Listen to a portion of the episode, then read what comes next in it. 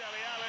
Here's Lucas Moura. Oh, they done it! I cannot believe it! Lucas Moura with the last kick of the game. Hello, everybody, and welcome back to another episode of the Plus Dave Podcast, a Tottenham Hotspur themed show brought to you by an assortment of angry Spurs fans and a Leeds fan called Dave. Dave, as always, joins us to be our group's impartial outsider and to let us know when we're getting a little bit carried away, and also to laugh at us when things aren't going particularly well. So uh, plenty of ammunition off the back of a last-minute Leeds equaliser, Spurs dropping the ball, and of course Manchester United being somewhat overcome by Liverpool. So Dave, welcome back to another episode. It's been quite the week for you, I suppose, hasn't it?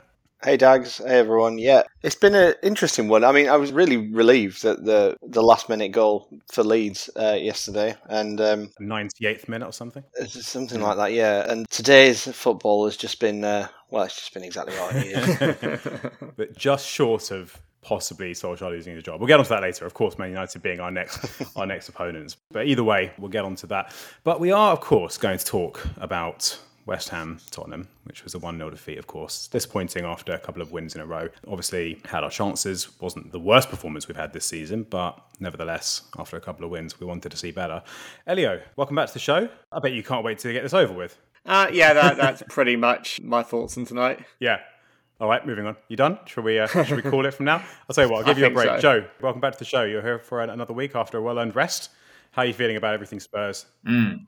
Uh, do you know, I'm I'm going to try and be a bit more optimistic than Elliot. Looking at some of the play today and some of the, the underlying numbers, you know, I still think things are going in a slightly better direction after how depressed we were all feeling a few weeks ago. So I, I think there's a few positives from a, from what is obviously always a bad result, losing to West Ham. I think the team, in terms of how we approached the game, was right. I think that a lot of our play was really good. I think the front four not being at the races is primarily what cost us. None of them really seem to be on their game today for whatever reason, but mm. it's encouraging that we still control the game despite that fact.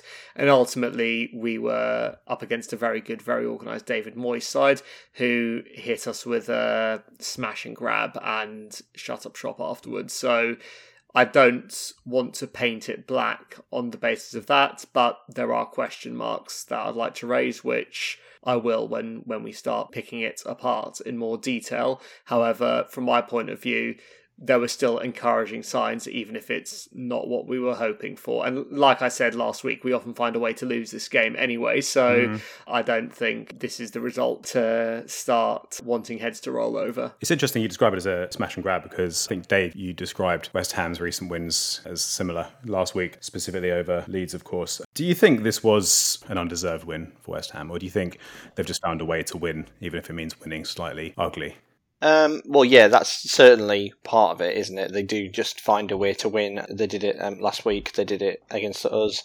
Uh, and then they did it today. And I think what we said last week kind of happened as well, in the sense that there was a risk that it would be kind of a mirror match, in the sense of the way that they set up with their two midfielders against the same in Spurs. And you could argue that that was a factor in cancelling each other out and essentially being a fairly even game. I just think it was very even. And I think a point would have been fair. But yeah, basically West Ham. And I don't know if Spurs were trying to not give them corners, but they only had mm. two and they scored from one of them. So that's how they do it. And it was probably not news to Nuno that that would be the biggest threat. So yeah, I think uh, I think they were just organised and they took their chance. Yeah, I mean, that graphic came up on Sky Sports. They've scored the most goals of all the teams in the league on set pieces. So we shouldn't have been surprised by that. But uh, Joe, what was the story of the game today? Tell us in a nutshell how you think it played out from start to finish.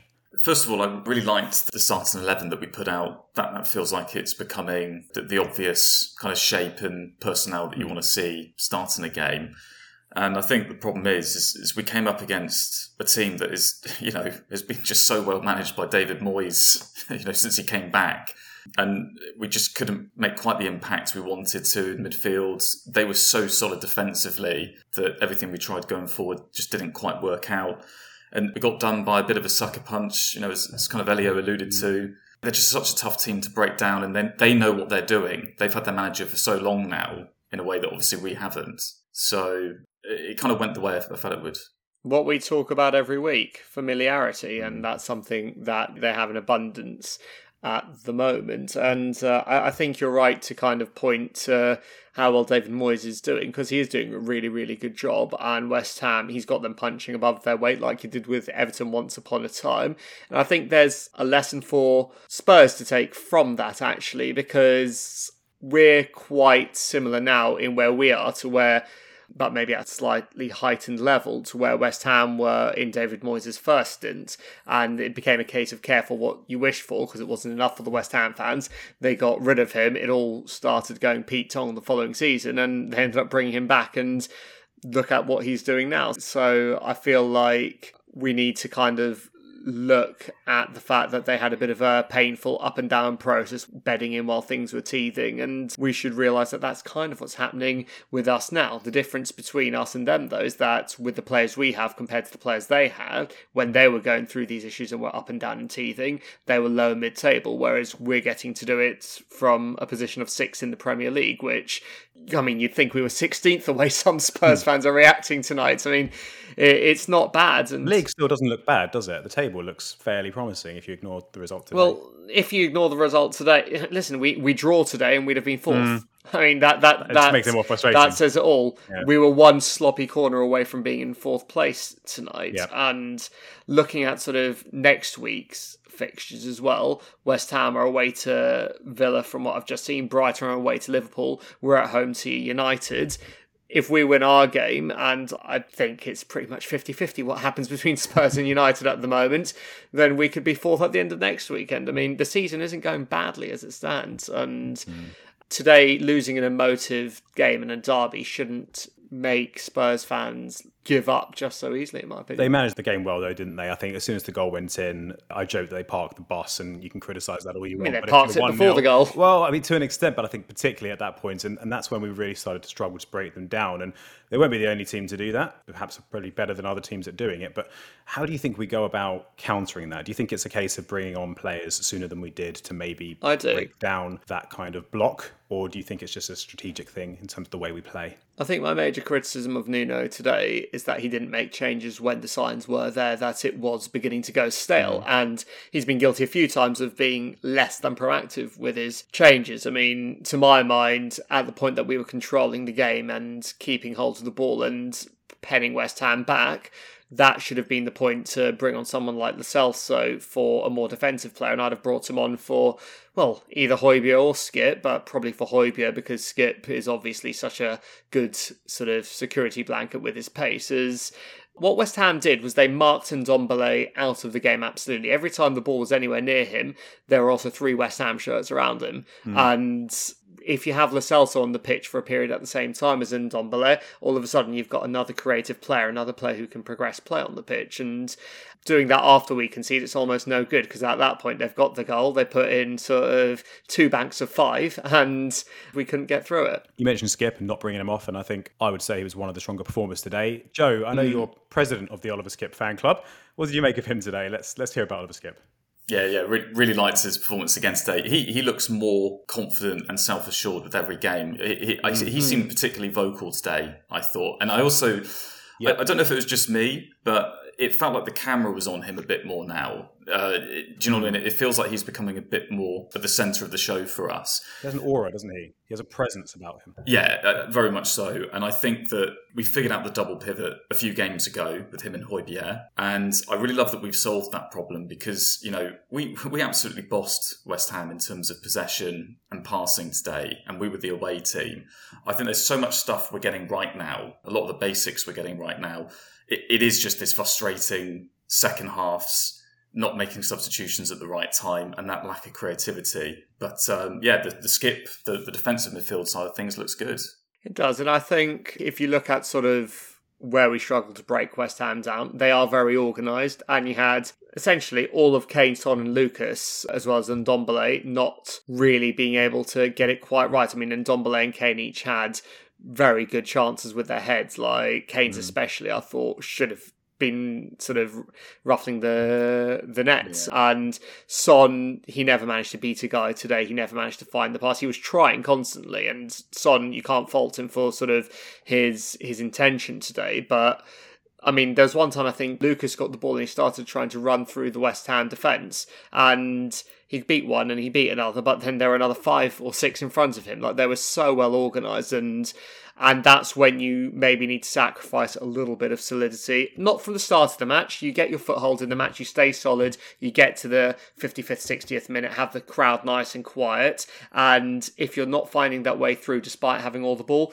that's the point to maybe sacrifice one of the defensive midfielders for for someone that will give you a bit more impetus, in my opinion. Maybe drop Ndombele back, because he was having to come deep to get the ball anyway today. Daggers, you commented on it in the group chat, actually, and do some something that gives us an extra number in the final third. I think that's where we went wrong before. We didn't change it up when we were in the ascendancy, and then we got sucker punched. We'll get on to talk about individual players, and you mentioned Ndombele. I know it wouldn't be the Plus Day podcast if we didn't do a section on Ndombele this week, but just before we get on to that, I want to talk about the goal, because, you know, football is often decided by fine margins, and it felt like that was very much the case today.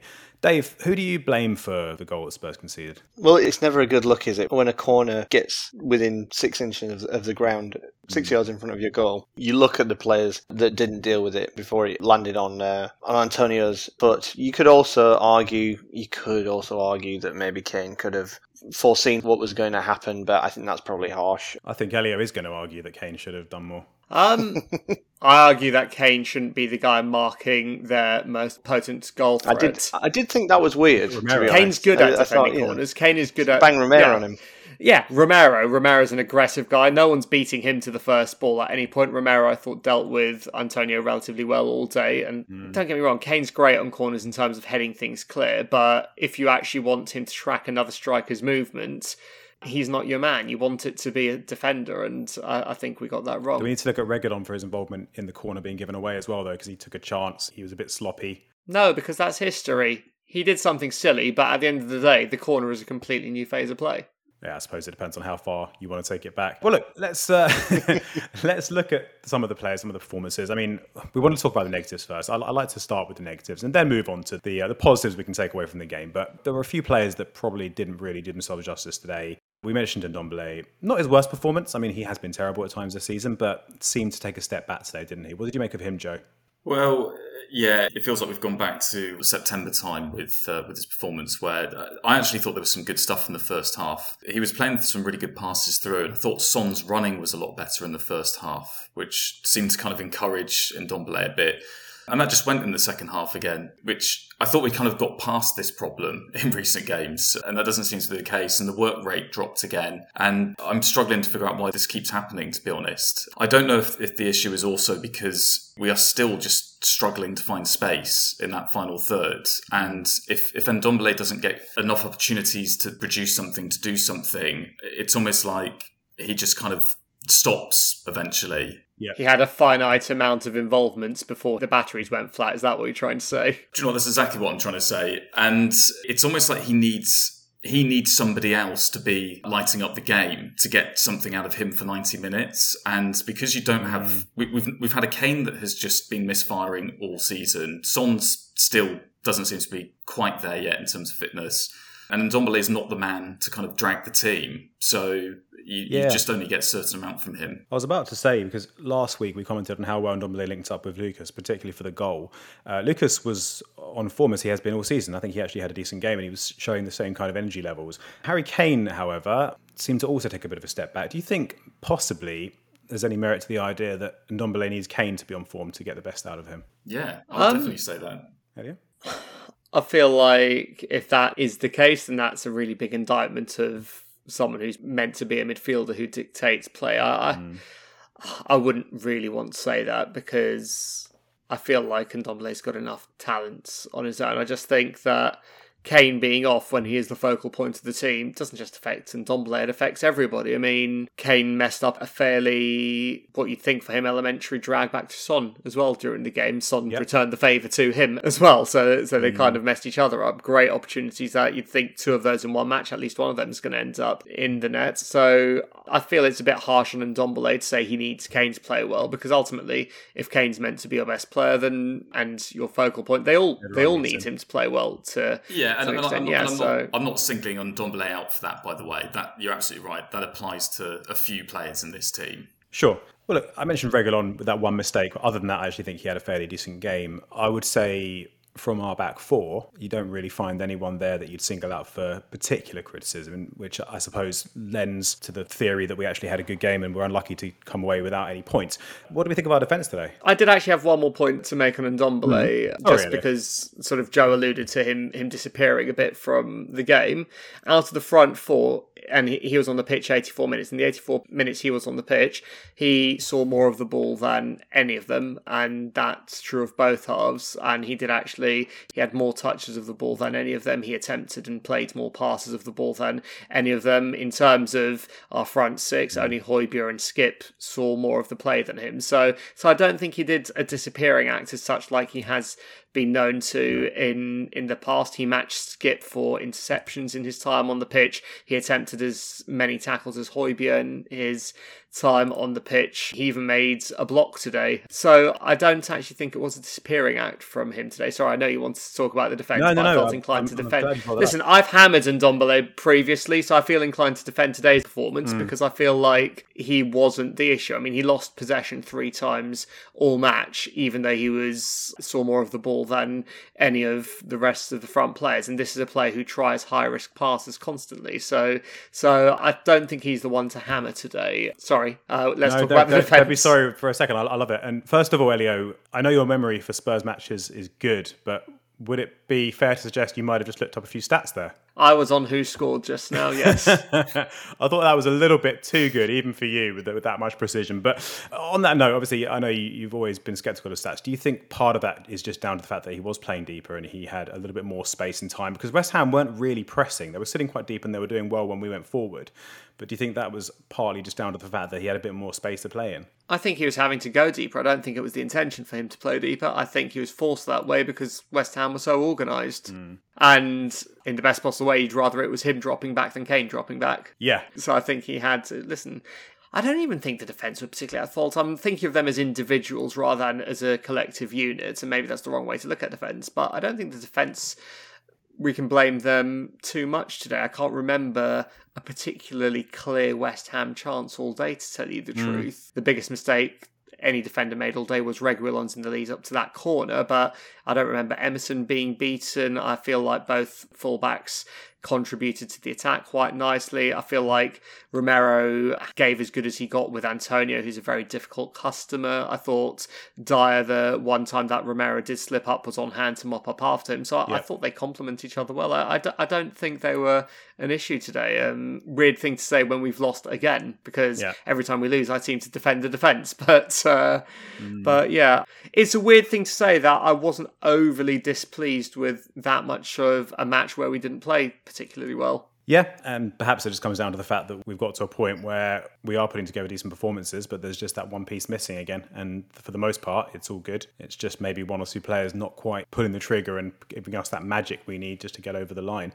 But staying with the defence for a second, and as you mentioned, there weren't that many chances. I think there were a couple. There was a header from Souček, and there was one save Lloris had to make that was pretty comfortable. You would have expected him to make it. Mm. One man that we all mentioned during the game, not for the first time, is Romero, who again was, was really good. I called him Virgil van Dijk like a week ago. You said he uh, was like Alderweireld with pace. I think Sox called him Ledley King-esque. Dave, this is probably what we need you for, to step in and tell us to calm down when we get carried away with our players. What do you think of Romero so far and today?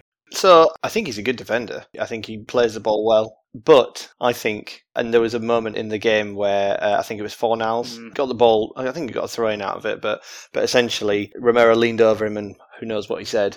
But Fornals took offence, and, and it became a bit of a, a, bit of a handbag situation. I, I don't, I don't know why. Yes. I don't know why he got booked for that. I think Fornals should have been booked for that personally. I mean, I think he has the potential to be a lunatic. Let's put it that way. Though, isn't there? Uh, like so a little bit I think, of passion. Yeah, you know, ultimately, if he was not to upset you guys, but ultimately, if he was, if he was a really good defender, then you wouldn't be able to get anywhere near him, would you? So he must have something wrong with him. Well, Virgil van Dijk wouldn't be caught doing that, would he?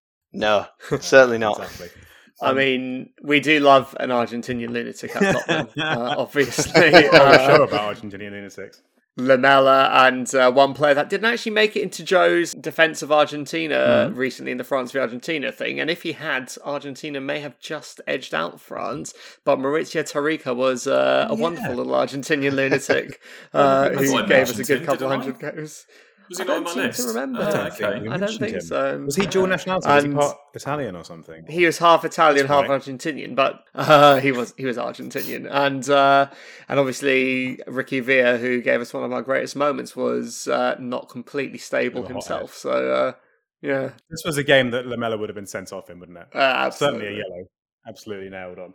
Um, Joe, who else impressed you today? We've talked about Skip. We've, we've talked about Romero. I mean, anyone else that you think had a good game? Can't just be two players, surely.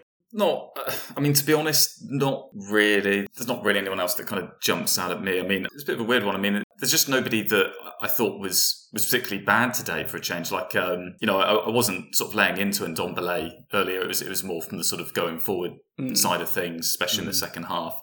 I thought Son, and I said this earlier, I thought Son looked really good in the first half. He made some good runs. He did get one-on-one a couple of times. And um, I thought this looks really promising, but that kind of petered out in the second half. I just thought we looked, I thought we looked solid. And like I say, we dominated passing and possession. So I, I, I was just happy with kind of the whole thing. I just never really felt super confident we were going to get the goal that we needed, because the longer the game was nil-nil, the more it played into David Moyes' hands. Yeah. We never went up through the gears, did no. we? We kind of, we got to the final third and then it was like, oh, we didn't have turn up in pace with moving the ball around. But I think what you say there is very pertinent. You can't really think of a player that played particularly well other than maybe the couple that we've mentioned. Yeah. And I almost find it encouraging that none of them really did play well and yet we still controlled the game. And to me, that's the sign of a good system. That's the sign mm-hmm. of having actually got the system and the formation and the tactics. People getting it now. Actually right. Exactly. And the next step in that evolution is being able to go up through the gears and get through a very, very organised side, because it's one thing doing it at home to Villa and away to Newcastle with Sean Longstaff in midfield, but it's another thing doing it away to a team with a very solid base of Rice and Souček, and behind them you've got Ogbonna and Zuma, who are very, very good defenders, and a side with that familiarity and a manager who knows how to drill these teams. So that's the next step in the evolution. And we're doing it with Harry Kane, who is just not quite doing it this season, and I think that is that's a massive body blow to us. I've got a question for you, Joe.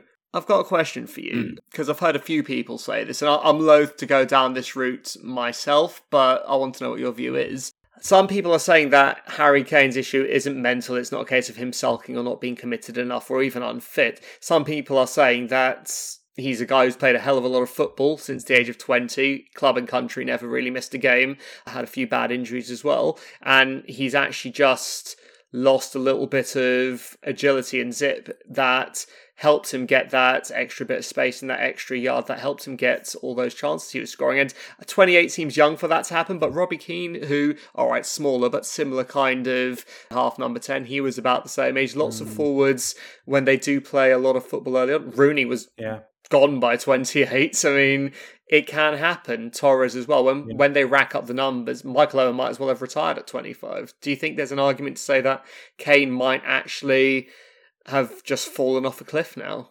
Mm, I, don't, I don't know about that, to be honest, because Kane Kane is built for football. You look at his build, you know, he's got, he's got such naturally low body fat. You know, he, he's, he's kind of the perfect football player in terms of his stature. And I'm probably comparing him to the wrong player here, but everyone was saying this about Messi in twenty, well, twenty fourteen, before he then won the second treble with Barca. I think it was a treble in twenty fifteen, and he was phenomenal with Suarez and Neymar, and everyone was saying exactly the same thing. He's played too much football since he was a teenager. His ligaments and soft tissue's gone, and that's been said about so many other top quality players. I just don't really buy into that. I think Kane is such like a, this sounds like a massive insult, but I mean it as a compliment. I think he's such a boring person outside of football. it, he he's not out drinking, partying, yeah. doing crazy stuff. He, all he wants to do is score goals, and I I think he'll still be great into his thirties. He might not be as fast, but I think someone like Harry Kane won't succumb to what you've just described.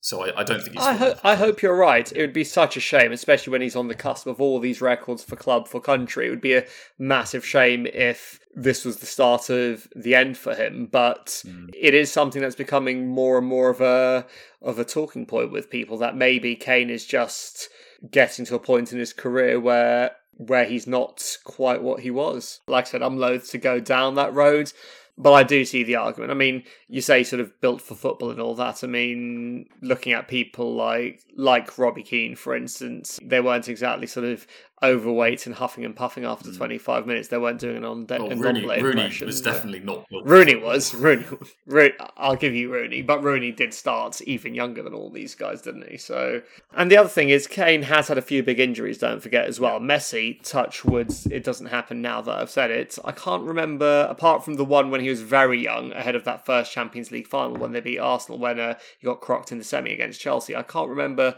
Messi having too many too many horrible injuries, too many ligamenty injuries, too many injuries that you never come back the same from, whereas Kane's had his Achilles, he's had his hamstring, which essentially they had to rebuild for him. I mean, he's had a couple of bad ones.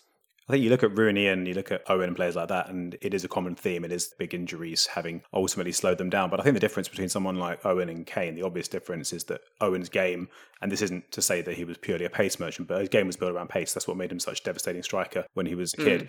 and bursting through, and why he did so well. And you take that away and his game suddenly becomes a little bit more one-dimensional, whereas Kane, even before last season where he started becoming this kind of pseudo number ten, his game wasn't just about bursting through in behind and beating the offside trap. He had a lot more to his game, and maybe the fact that he's now starting to sit a bit deeper and playing more of a hybrid role between the attack and midfield maybe means that he's got more years in him. So I don't know, it's an interesting conversation for sure, but I wouldn't say I'd necessarily subscribe to it, but I guess time will tell. Okay. We'll see. Yeah, he's crocked. Yeah, he's done. He's done. Absolutely done. Get him out. Should have taken one hundred million from him and ran to the bank. Yeah, yeah. You won't get twenty p in the Twix. No. Oh, well, uh, as I say every week, we'll have plenty of time to talk about Harry Kane again, I'm sure, so we'll get on to that. Look, we're going to talk about next week's opponents, but before we move on, any final thoughts on the game or, or where it leaves us? Or well, it leaves us in sixth, yeah, and within a couple of points off the top four, against uh, sides next week who will either react the way United used to react and absolutely bloody murder us,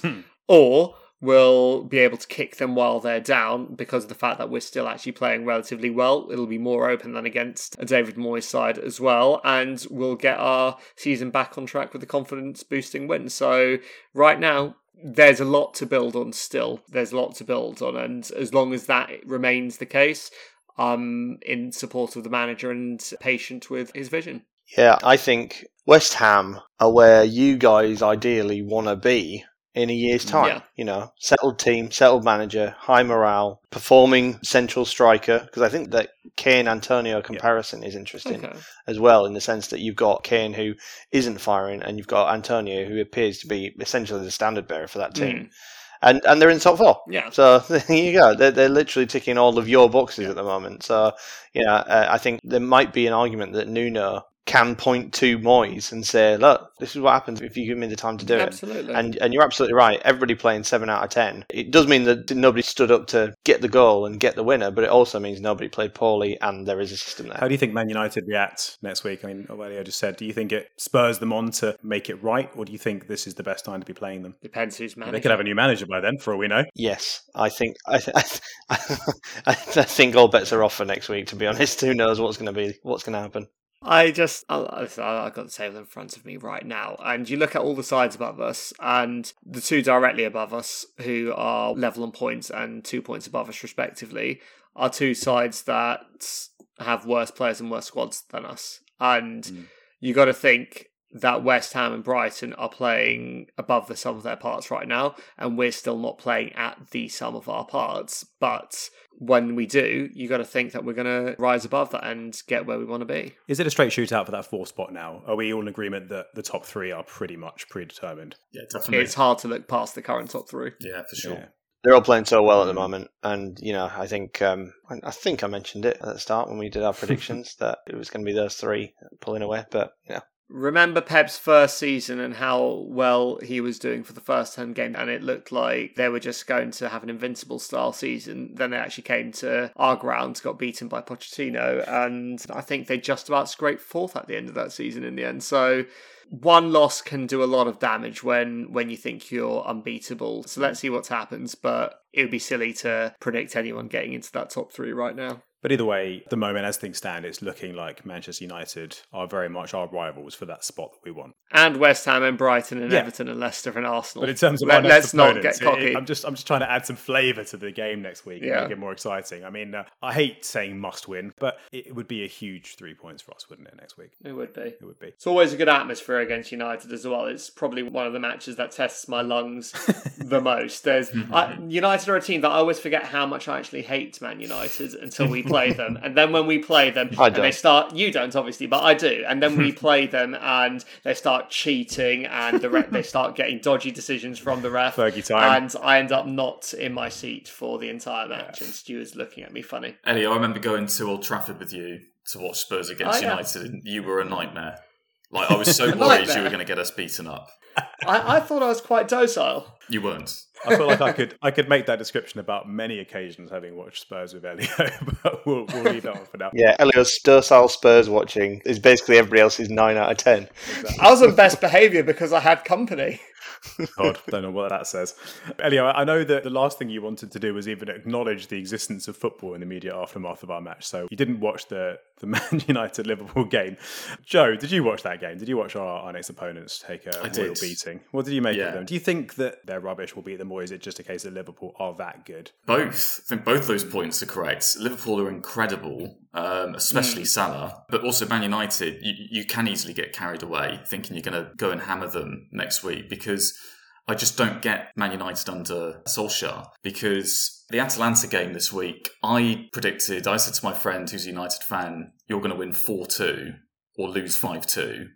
And I got fairly close in the end, and not in the way I expected, with United coming from two nil down to win three two. Yeah. I then said, you're either going to lose five nil to Liverpool or win one nil, and Ollie's got a job for life, and it's the former that's happened. So, honestly, I just don't know what to expect. We should beat them. Like, this is a great time to play United because they look terrible. But I can so fear and imagine them coming coming down to London and winning two nil. I'm kind of glad that Pogba will be suspended because... Mm. He's just the sort of horrible player that will be rubbish four games in a row and then play Spurs yeah. and Tottenham come along, and he has a world. I think Varane had his one and only good half of football for Man United against us when they turned over the three nil to beat us five three all those years ago. So I'm, I'm glad he's out of it. I guess for some context of how bad United were today, I'm looking at my fantasy football for the week and I'm looking at all my different scores. Is this your team that included Shaw, Pogba?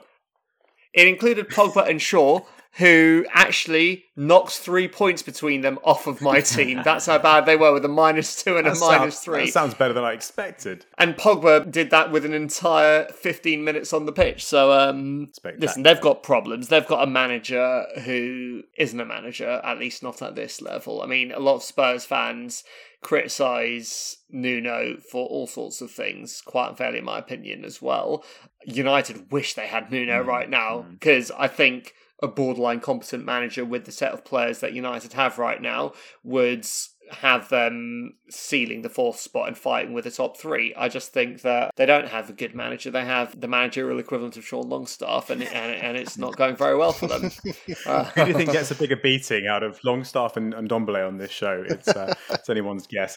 Um, one thing we know about United is that they can score goals, and you know if they show up against us, like you say, it wouldn't be a shock if they put two, three goals past us. Let's hope not. But would it be safe to say one thing that we won't expect from them is to park the bus like West Ham did today? Do you think, no matter how badly it's going, do you think they are actually going to be open and allow us to play around them a bit more than we had the chance to today? It's the biggest cliche in football, but the game's going to be won and lost in midfield. I imagine their midfield will have at least one, if not both, of McTominay and Fresh in there, and ours will have the usual two as well, and yeah. whoever comes up on top of that battle and gets the ball into the forwards quickly, I think we'll have joy on the day. I mean, their centre-back pairing is... is, is Varane I mean, going to play? against us? Was he he was out today, wasn't he? I don't know. If he was out today. Or... Oh, I wouldn't mind a half-fit Varane yep. because a half-fit Varane is acclimatising to a new league isn't uh, the worst proposition. But if he's fit, obviously I'd rather not play him. If it's Maguire and Lindelof or something like that, then that's not a good centre-back pairing. Mm. So do you think we keep the same eleven as before? Carry on, even though we didn't win today? Yeah, I mean, if you if you abandon it after one loss, one very narrow loss off a set piece, having just yeah. won two games by playing good football, mm. then what message are you sending out? No, keep the team exactly the same, but be a bit more proactive with your game management. So on that point, keep the team the same, but in terms of changing to adapt to the flow of the game,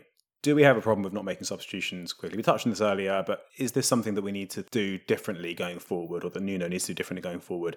Does he need to make substitutions earlier in the match? And what do you think should be a plan B when things aren't going right with our current eleven?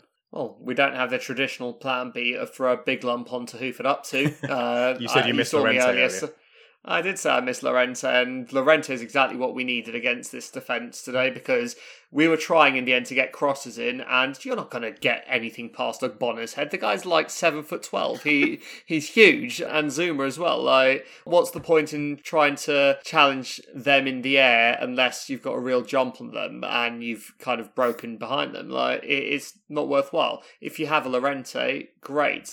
We don't. So yeah, we don't. The problem is we don't really have a plan B in our squad. We just have reserves for the plan A's, and inherently the reserves for the plan A's are both getting less regular football and are just not as good as the first eleven. So it doesn't give you that much faith. So so then what do you do as a plan B? You take off defensive players for more attacking players. You leave yourself more open. It, it's always a risky game to play. No manager would really do that at nil-nil, because a point is better than no point. So... So I think we have been left a bit short in terms of quality there. While we have a good squad and a deep squad, we also have a very obvious first eleven, and that's not necessarily a good thing, because it means that the rest of the squad isn't quite up to scratch. And it's an expensively assembled B team, so mm. I'm not going to pin this one on the chairman. We didn't pay peanuts for those players, but...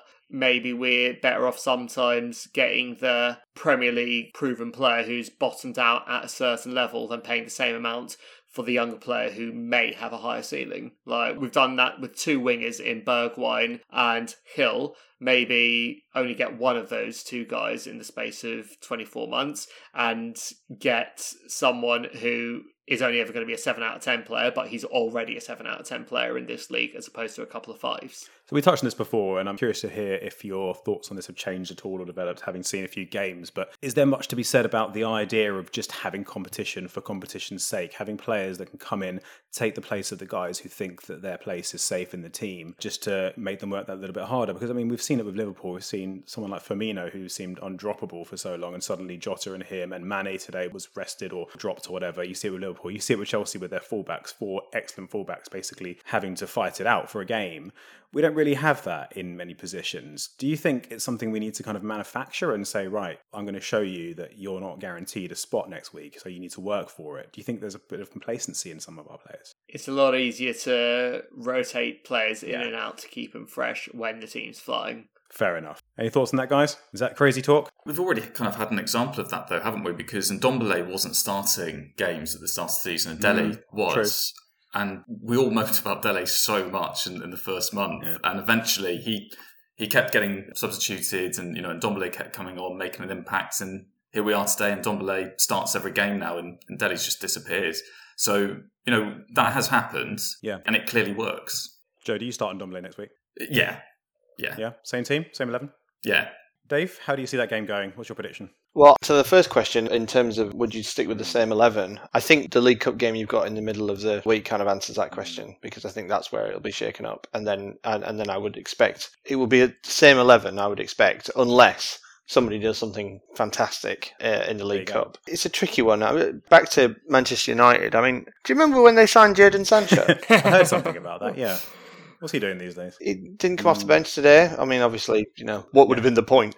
But yeah, I, I, I just think it's it's insane that Ole Solskjaer is... They could uh, field a different team next week, that's for sure. We might see a very different eleven from them. But Ronaldo will start. Oh, of course, yeah. yeah. That, that's the and, one. And by the way, Ferelio, who might not know, Ronaldo did score today, and it was a really nice finish, but it was offside uh, yeah. when V A R checked, so...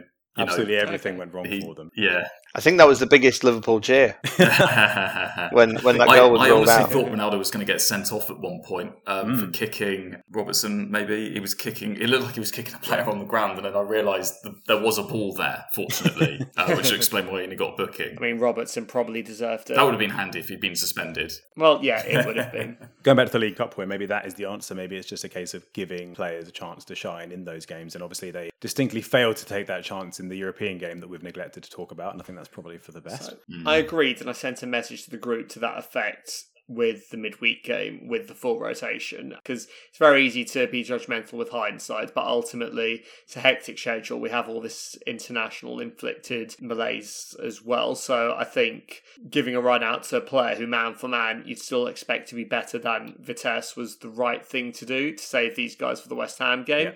It didn't work out, and I get that, but that game involved travel.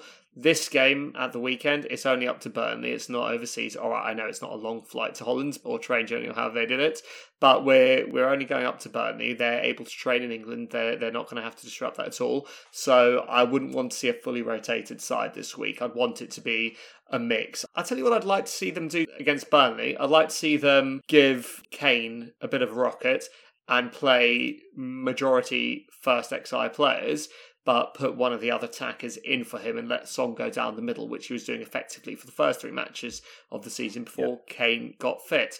And if that works, keep it that way for United. I mean, maybe put in Lo Celso, for instance, and have Lo Celso and Ndombele and Lucas playing off of Son and see what happens there, or, or something like that. It doesn't have to be him, but we started the season well without Kane. We were cohesive and we were tight, and that went out of the window kind of with Kane and his refusal to press coming back in. So so maybe we should send him a bit of a message as well. Maybe he comes off the bench, scores the winner, gets some confidence and goes into the United game brimming. Who knows? Who knows? Let's hope it doesn't have to be an issue, and we'll see how he gets on next week. Of course, that is the game next weekend, having Man United come to play us at our stadium. Hopefully, we put out a better performance than we did this time. Hopefully, United put out a very similar performance to they did this weekend. Uh, but we'll have to see and, and wait for that. It's always an exciting one. It's always a big one. And of course, as always, we are keen to get your thoughts. Anyone listening, please get in touch and, and let us know what you think of today, of course. Any thoughts if you think we're maybe being a little bit flattering to our players, if we're maybe being harsh on anybody. Do you think it was a good result? Do you think we were unlucky to lose? And of course, how do you see the match against Man United going down next week? Probably fair to say we're not going to win five nil, but do you think we are the favourites for that? What team would you like to see? Any points on anything we've discussed, and of course any suggestions or questions you have for us to discuss next week, please get in touch and let us know. Our social media accounts are at Plus Dave Podcast on both Twitter and Instagram, and you can email us at plusdavepodcast at gmail dot com as well. Right, guys, who wants to guess what stage of the show this is now? Elio's you know favourite it. part. It's Elio's favourite part. It is indeed. It is Challenge Elio, back by popular demand. Challenge Elio is the part of the show, if you're new, where we put some trivia questions to Elio. Generally Spurs trivia, sometimes a bit of a mixture, but he's been doing very well. He's generally managed to get most of the questions right, but the questions he doesn't get right get put out to the rest of the team here. In this case, it will be Joe and Dave to see if they can get some questions. And what we have been doing in Challenge Elio is just going back and forth and basically give everyone a stab at the questions and seeing how many points you can get and keeping a running score. We've got three questions today, and let's see how that goes. So, Elio, you feeling confident? Always. Always more confident than you are against Man United. yeah. Yeah. Fair enough. Okay. Well, look, we'll start with um, we're going to start with a question that is actually Man United related, and this actually comes in from one of our listeners who you will know. There's a gentleman named Charles Stewart, who is of course a Manchester United fan. Charles asks about a particular game between us that occurred on September twenty-ninth, two thousand one, a game that you actually touched upon earlier. Do you know which game I'm talking about? That's not the question, by the way. It's talking about the three five when Hoddle was manager. I am indeed, and that's way too easy, so that's not the actual question. The actual question mm. is, and for anyone who, who doesn't know what we're talking about, we're talking about the time that we were three nil up at half-time against Man United at home and ended up losing in the second half five three. Can you name all the goal scorers that day? All I mean, eight goal scorers. Yeah, that, that one's imprinted on my memory quite a bit. So right, well, we'll see if the other guys can get, get one wrong. You can you can go you can go first. You can take a quick easy win. Can I get bonus points if I get everything in the right order as well? Well, I mean, you could do, but the problem is that way the other guys don't get a chance. I'll tell you what, Dave, Joe, I'm going to give you an option here. Do you mm. want Elio? Do you want to call Elio's bluff? Do you want to give him the opportunity to name all of them in order? But if he doesn't, you guys get twenty points. If he gets them all right, we'll give him we'll give him eight points because there's eight scorers. But if he gets one wrong in the wrong order, you guys get twenty points. No, because he won't get it wrong. He won't get it wrong. uh, I think we call him. We call him out and get him to do that. Does he have yeah. to name the actual minute in which the goal was scored as well? I yeah. The, the only other way we beat him is if there was another rule in place which was allowed to Google it. Okay, go on, go on. Well, let, let's let Elio have a crack. We're, we're giving him the chance. All right, Elio. Yeah. So you've got to name all the goal scorers in order. In order, yeah. Yeah. All right. Dean Richards opened the scoring for us. Correct, in the fifteenth minute. Les Ferdinand. Correct, twenty-fifth minute. And then, and I don't know if it was a free kick or if it was open play, actually, but I know Christian Ziga scored for us. It was a long way out, I know that. Yeah. yeah the forty-fifth minute. Um, then, second half underway. Um, if he gets this, I feel like he just wins challenge. Laurent, I know Laurent Blanc scored. I'm trying to remember if he scored the first one in the second half. No, no, I don't think he did. I think it was straight after half time. It was Andy Cole. It was it Andy was, Cole. It was Andy Cole in the forty-sixth minute. Um... Then then I think it was Blanc's turn as well, potentially from a corner. fifty-eighth minute, Laurent Blanc. Then uh, Ruud van Nistelrooy. Correct. seventy-second minute. Then Varane, who, as I alluded to, was having by far his best game and half of football, probably his only good half of football for Manchester United, with what I think was probably from just outside the area as well. It was a, an absolute belter. Guys, I think he's going to do And it. Then... Almost the exact same goal was replicated right at the death, maybe as late as the ninetieth even, just as the stadium was emptying. Could have thought it was Varane again because it was just shaven-headed again, David Beckham. If you'd got that wrong, that would have been an even bigger cheer than Ronaldo's V A R goal. That is absolutely correct. And as always, I'm very impressed. Ridiculous. I've seen that game back so many times because it's just one of those where no matter how much I relive it, I can't believe it actually happened. Mm. And uh, it, it's... is one I'll never forget because at halftime we're thinking, wow, Hoddle really is the Messiah. He's going to take us to the promised land. And by the end of the game, it's like, okay, so... Um... I think that's where the term Spursy was born, pretty much, wasn't it? I mean, there's the legend that Alex Ferguson's halftime team talk allegedly was just, lads, it's Tottenham. I think it was Roy Keane that said it. Oh, was it? Oh, well, either way. I think that's... Uh... Either way, it's thoroughly yeah. embarrassing. If, if If you had the option to erase that memory from your mind, would you do it? Yeah, absolutely. I, I'd much rather not remember that in so much hearty detail. Brilliant. Well, I'm very impressed that you do remember it in such good detail, and I think the other guys are probably impressed whether they'd admit it or not. So well done. I think the other guys are probably worried. I think I think your your brain is wired something weird. I mean, yeah.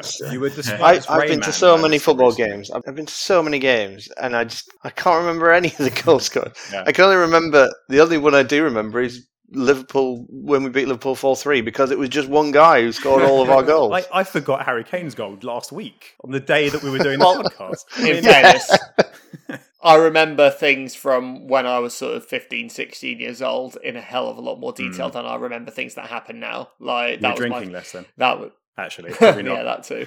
Okay, well, look, moving on to question two. Uh, very well done there. That's brilliant. The next question is more of a list-style question. So... It may have caught your attention recently that our very own Harry Kane and Heung-Min Son jumped to the top of the list in terms of combined Premier League goals, by which, of course, I mean goals assisted by the other. What I'd like you guys to try and do is to name the rest of the top five in that list. And Elio, I'm not going to give you the first go here because you've done too well there, and I want to give the other guys some of the limelight. So, Dave Joe, can you tell me any of the other four from the top five in terms of one scores, the other one assists? So, four duos from the Premier League era who have combined to create the most goals. Who's jumping out at you? Um, so, the first pair jumping out at me, Dave, is Good Johnson and Jimmy Floyd Hasselbank at Chelsea. I'm trying to think who Kane and Son have just surpassed because we, yeah, we have been. By the way, I'm going to say, just for clarity, if you give me a, a pair and one of them is right, I will tell you that one of them is right, but I won't tell you which one. So you'll have to guess again. So I, I do remember who Kane and Son just overtook, but that's the only one I know. Hold it back then. Um, do you want to throw Good Johnson, Hasselbank out there, Dave? I mean, I'm, I was thinking Chelsea too, but I wasn't thinking those two players. I was thinking oh, Drogba and Lampard. Yeah, that's who they've surpassed. Yeah, so I would start with that. Elliot is very frustrated. It is Drogba no, and Lampard, yeah, and that's the one you knew, I'm sure. Yeah, very good. It is the one I knew. I don't actually have the numbers here, but they are in second, yeah. So, we have three more. Elliot, any guesses? What teams are jumping out at you, for one thing? It's got to be Thierry Henry and someone. Um... Okay, well, if you guess Thierry Henry and someone and one of them is Thierry Henry, I will tell you, but only if you do that. Um... But I won't tell you which one's right. Thierry Henry and Dennis Bergkamp? One of those is correct. The other is not. You don't get the points. Dave, Joe. Perez. And? And Thierry Henry. Joe, do you concur? Yeah. That is correct. Perez and Henry. Boom. Very good. That's number four. So we're missing number three and number five. Challenge Elio is meant to be Spurs trivia, goddammit. Hey, that, it was related to Spurs. So does your Rayman memory not extend to wider football? Um, it does not. But just on a hunch, because I know that they had the record for within a season until Kane and Son broke it, and I'm sure they had other profitable seasons together, I'm going to go with Shearer and Sutton. That's oh, a great guess, but it's actually that. not on there. It's not right. I think they had one season, but they didn't play at all. So there's no Shearer involved. Neither of those are on there. It's yeah, a good guess, though. Said yeah, that. I would have thought if someone had told me that was in the five, I wouldn't have been surprised. But I don't think they played together that long, did they? No, it's probably a clue. Think of players that have played together a long time. And I, I doubt, I doubt Shearer ever set Sutton up. He must have done a few times. He's not Ronaldo. It was very much a uh, master and slave relationship. Well, it definitely wasn't David bloody Batty. Was he the Sean Longstaff of his day? He had other talents. Dave winced there at the um, the put down of Batty. Okay, so we need number three and we need number five. I'm not going to give you any clues just yet because, I mean, no, no, no clues. Yeah, too early for that. Dave, do you reckon Andy Cole and Dwight York? Just wondering if they played enough together. Even then, I think it was only nineteen ninety-nine that they were that great together. What are we thinking, guys? Mm. Manchester United. So a lot of them. Ruud van Nistelrooy and someone. Yeah, like Van Nistelrooy and Beckham or Van Nistelrooy and Scholes, maybe. If you're guessing you're wrong, you might even just get one of the players, remember. So it's worth a shot. What about Ronaldo and Rooney? Yeah, go on then. Yeah, fair enough. Ronaldo and Rooney, is that your guess? Ronaldo and Rooney? It's not Ronaldo and Rooney. Neither of them are on there. Okay, so I think, again, that was just one great season, wasn't it, really? Well, one particularly great season. Oh, just because they played together for a long time. I'm going to go with another Spurs partnership, and this might be folly here, but I'm going to go Sheringham and Anderton. I thought you said this was meant to be about Spurs and you were complaining. Do you really think I'd have two Spurs guys in the same same one? I mean, you don't get to choose the list. I'm, I'm going to go out there and say Sheringham and Anderson. Sheringham is on there. And so is Anderson. Very good. That's yes. correct. That's number five. Sheringham and Anderson. Oh, wow. So there's there's two Spurs combinations. Good guess. Two of the top five partnerships. Yeah. You'll never sing that. I know. How about that? That's a trophy. It's as good as a trophy. So we are missing number three. And it's, I'd say it's a fairly obvious one when you consider how long the two players were at their club and how good they both were consistently the entire time. So we're missing only number three number now? Number three, yeah. And I'm losing two one. I'll give you a clue. I know you're going to complain because you didn't Don't get give a clue. the clue on their turn. It's not a big clue, but doing? It's not Man United, because I know that's what you're thinking. Say again. It's not going to narrow it down much, but it's not Man United, because we'll be here all day if you start going through all their strikers. What about Liverpool? What about Steven Gerrard? Gerrard and Owen. Is that a guess? Yeah. Gerrard and Suarez? Yeah. Which one? What do you reckon? Suarez. Gerrard and Suarez? Gerrard and Suarez is wrong. Back to Elio. Oh. Again, Suarez was there one season, wasn't he? Or two seasons. Are either of those two players on the list? Neither are on the list. Okay. Good. That rules out what I was going to guess. You've saved me from getting something wrong. We there. haven't mentioned the club yet for which these two okay, played. Okay, so it's not it's not Liverpool then either. Um, what clubs have we not gone through? We haven't gone, I mean, loads. Uh, yeah, but it's through, successful clubs. Through Leeds, Newcastle, Chelsea. Hmm, Chelsea. We've done Chelsea. Oh, yeah, Drogba, Lampard. Um, I, I fully expect this to be wrong, but I'm going to go for... Jesus, this is shit. Um, uh, Mark Viduka and Jimmy Floyd Hasselbank. I wish that was on there. I really do, but it's not. Thought maybe you were throwing one today. No, no. If I could, I would. Mm-hmm. If that was number six, I would have made it top six. It definitely can't be right, but I'm, I just can't stop thinking about Dion Dublin and Darren Huckabee. You should probably talk to a psychiatrist about that, Dave. Just knock it out to Dublin. He'll edit on. Huckabee scores. Done. Correct. They must have done that about four hundred times. Needless to say, that's wrong. Can you tell us how many goals? No, because I don't know. These Is it a big down. man, little man? Um, It's two little men. Oh, I've got two it. Two little men. Oh, I don't have it then. Two little men. Yeah. That's the only clue you're getting. So not little. So it's going to be not like, not like midgets, but two two diminutive statures, I would say. You don't, it's not like Peter Crouch and Defoe. See, I'd go Lennon and Defoe if you hadn't said that. It, it's a club we haven't mentioned. You will kick yourself a little bit, I think. Two speedsters, Dave. It's always easier when you can see the answers in front of you. Two speedsters. I don't know. Kevin Phillips and Niall Quinn. I think you're going too niche. I'm still in big man, little you're man. You're going too niche. That's wrong. I think the fact that I'm refusing to give you any more clues is a clue in itself, in a way, because it. I know it's easy for me to sit here and say it's easy when I'm looking at it, but so it's a club we've not mentioned yet. Yeah, and we've still not mentioned successful them. club. We've not mentioned them. Successful club that we've not mentioned. Two players that were there for a long time. Is it? Hey, it's my go, go. Oh, is it? It is, and I'm going to go Aguero and Kevin De Bruyne. One of those is on the list, but I'm not saying who. Is it going to be, do you reckon, Aguero and Silva, Dave? Is that your final That's answer? Me. Yeah. Yeah, go on then. Sorry, Elio, they're right. It is Aguero and yeah. Silva, who have just had statues put up of them, haven't they not? Both of them? There's three statues, isn't Company. there? Aguero, Silva, is that and the other one? It must be Company. Yeah. yeah. Indeed, yep. So yeah. uh, Aguero and Silva in at number three, which uh, considering they were there for, what, ten years, you, you'd expect them to be. Right, so on to our third question. And again, backed by popular demand, this is the Who Am I game. For anyone who's new, the way this game works is I'm going to give the guys a series of clues, describe a footballer who has played for Spurs. They have to guess who it is, and they take it in turns to give me a number. I'll give them the corresponding clue, and we'll see who gets it first. So, Elliot, I'm going to give you the first clue this time, because they had the last guess there.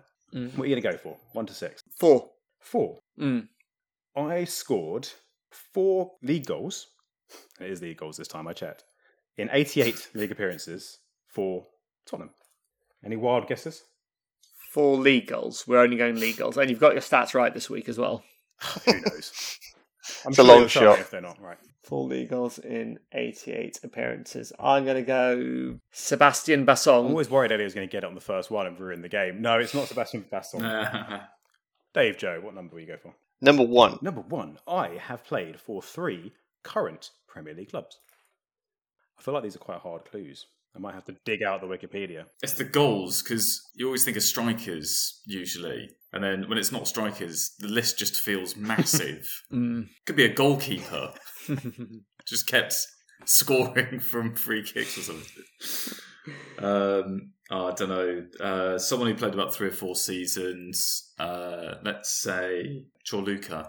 No, it's not Chorluka. Elliot, give me a number. All right, I'm going to go number two. Number two, I scored eleven in sixty games for my country. Getting any closer? So far more prolific at international level. level than for Spurs. Yeah, that, um, that does change things a little bit, doesn't it? It does slightly. But maybe he was a striker. But just not a very good one. Striker yeah. that we had. I think he only got the one goal. Um, Helder Postiga. It's good, but it's not the one. Ah, Dave. That's Joe. Quite a good guess. Uh, let's go for number six. Number six. I have an English First Division winner's medal. He's won the First Division. As in First Division. Before the Premiership, not when right. it was the second okay. tier. Top flight winner's medal. Narrows it down a bit. I hate the pre-Premier League questions, because this is where Elio starts to run away. Um, Dave, think of someone who didn't make much of an impact for us in the eighties, who was quite good internationally.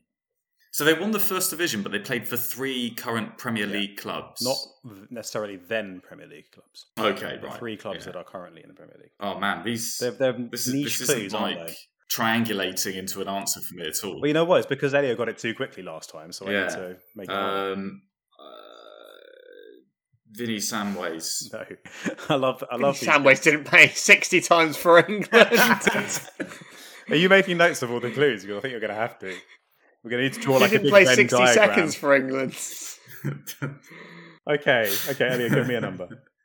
Okay, I'm going to go with three. Three. I scored on my Spurs debut.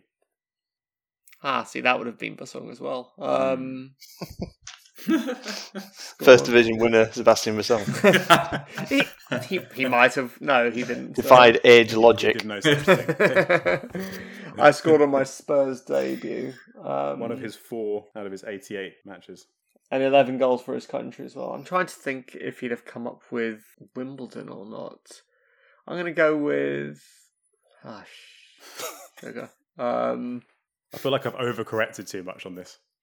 The next, yeah, the next clue. I'm just thinking about sandwiches. Uh, wait, wait, wait, wait. I have I'm not, I'm not saying I'm going to give you the next clue, but the next clue is one that is, if you know it, you know it. It's not going to help at all unless you've heard this. It's one of those. It's a bit like the, the helicopter pilot. Great. It's the helicopter, the helicopter pilot. So you're going to have. So you're going to have to go with some, some backup clues then. Uh, I reckon. I'm going to go. I'm going to go with John Scales. No, but I will say that's marginally warmer. Dave, Joe, your clue. I have been credited with discovering Vincent Kompany, Pierre-Emerick Aubameyang, and Cristiano Ronaldo. Yeah, that's not helping. Elio, do you think that helps you? It might, just because if it's who I'm thinking right now, I have a good feeling he has become an agent. But so I know who I'm going to say, but I'm going to wait Pressure, for these guys. guys to pressure. Get in there before Elio says it. So he played, played for three current Premier League clubs, scored eleven in sixty. No more clues because I'm pretty sure I got it. Scored on my Spurs debut, scored four in eighty-eight in the league for Spurs, have won the English First Division, and have been credited with discovering Ronaldo, Vincent Kompany, and Aubameyang, among several others, I imagine. Do you have any idea? I'm just really struggling to think of like defensive players who would have been quite memorable if you've gone with this person in like the nineties, mm. like the early nineties or something. There's pressure on this because Elio thinks he knows it. I'm convinced I know. Because everyone I keep thinking of. If he doesn't, then I think loads of games. I'm going to be in trouble. I'm going to celebrate this with a nice bottle of wine. Um, I, don't, I, I might just pass, to be honest. Did they win the league with Liverpool? I'm not going to give you any more clues. Because I'm, I'm thinking Arsenal won the league a few times, and obviously, and I wouldn't have thought anybody would have gone from Arsenal to Spurs. Maybe it's maybe it's an Evertonian. From the uh, mid-eighties. Well, Everton were winning it in the late eighties, so it could have been someone who was relatively it's young. Not, nobody from Leeds, the last champions. Of course. Yeah. I don't know. I don't know. I really, before I'm really I pass struggling it on, here. Elio, was uh, your comment just now a clue? I'm saying nothing. Okay. Are you passing officially? Was it was it Shane was it Shane Warne? I, are you not even going to have a guess, guys? No. David Bay. No. Elio, who am I? I am Israel's finest, Ronnie Rosenthal. Ronnie Rosenthal. I had to. Liverpool. Had to get him in. That was a clue, wasn't it? I'm going to celebrate with a glass of wine. Well, you said John Scales was a little bit closer, yeah. Which obviously we got him from Liverpool. Mm. But I was thinking about the Wimbledon connection and maybe winning the old First Division with Wimbledon, if I'm honest. And then obviously uh, the agent, the... has been credited with discovering thing. I know Ronnie Rosenthal became an yep. agent after football. So I, I learned that today. Apparently he discovered Cristiano Ronaldo. I imagine that might be slightly exaggerated, but yeah, yeah, still good on him. I love the fact that when I was giving his statistics out, you were like, right, so it's a defender. See, one, no, to one, be fair, one, I said, I said it's either a defender or a shit striker. It was bad for us. You, you Once you said eleven goals for their country, no defender apart from maybe Brazilians yeah. get eleven goals for their country. No so I knew it was just a striker who was shit for us. I thought Ronnie had scored a couple more than that for us. He scored more in the cup. I mean, obviously he scored his hat trick. Yeah, I think he, I, I think he scored, in that cup scored run alone, one game yeah, in, a no, cup. in that cup run alone. I think he scored more than he scored in his entire three seasons or whatever it mm. was in, in the league. But, but yeah, Israel's finest makes another. He joined Spurs when he was thirty-one. Really? Wow, that's it's impressive considering yeah. like the, the thing that he was known for was supposed to be his pace. Played on for another, yeah, played on for another five yeah. years. There we go. He funny Bloody hell, he's got... Ronnie Rosenthal has a, a championship medal. Jesus. Yeah, he won the league since we won the league. Yep, there you go. But anyway, another appearance for Ronnie Rosenthal, who makes mm. an appearance on the Plus Dave podcast, not for the first time. And speaking of which, let me take this opportunity to thank all you three for another fine episode, another great appearance. Thank you all for joining me. Dave, how has it been today? Had a good day? Very good day. I very much enjoyed myself. Um, Did you enjoy this nearly as much as you enjoyed watching Manchester United lose five? Uh, no, no, that was that was way, way more enjoyable. Yeah, absolutely. And hopefully I'll get to see it again in a week's time. Easy now. Come on. You might not be invited back on if that happens. Joe, you feeling good about next week now? A bit more confidence in you? Yeah, d- despite losing to West Ham today, I feel this was a fairly positive pod, you know. Yep. So, yeah, feeling good. And Elio? If we lose next week, are you going to come on the podcast? No. There we have it. I think, I think of course no, I'll come on. No finer way to wrap things up. Listen, this week you've got me off a run of one defeat and two wins. Next week, if it's two in a row and if it's in humiliating circumstances and if I've gone all the way to Spurs and back to witness said defeat, I may be in somewhat less forgiving mood. Well, whatever happens, we hope you come back. And even if we do lose, at least it will be thoroughly more entertaining to listen to your thoughts on it. So let's see. Let's hope we don't go take a three nil lead and lose five three anyway. It could be worse. Spurs history lessons are always a nice reminder that things could always be worse. But uh, without further ado, thank you everybody who's been listening to us, of course. And as always, I hope you've enjoyed the show. And I hope you join us again next week when we will be talking about the Man United game and many other things. And probably Ronnie Rosenthal, probably Harry Kane, probably Tanguy Ndombele and, and many others. So So um, from all of and us, Sean Longstaff. and Sean Longstaff. So once again, from all of us here, thanks for listening. You stay classy, Spurs fans, and we'll see you again next time.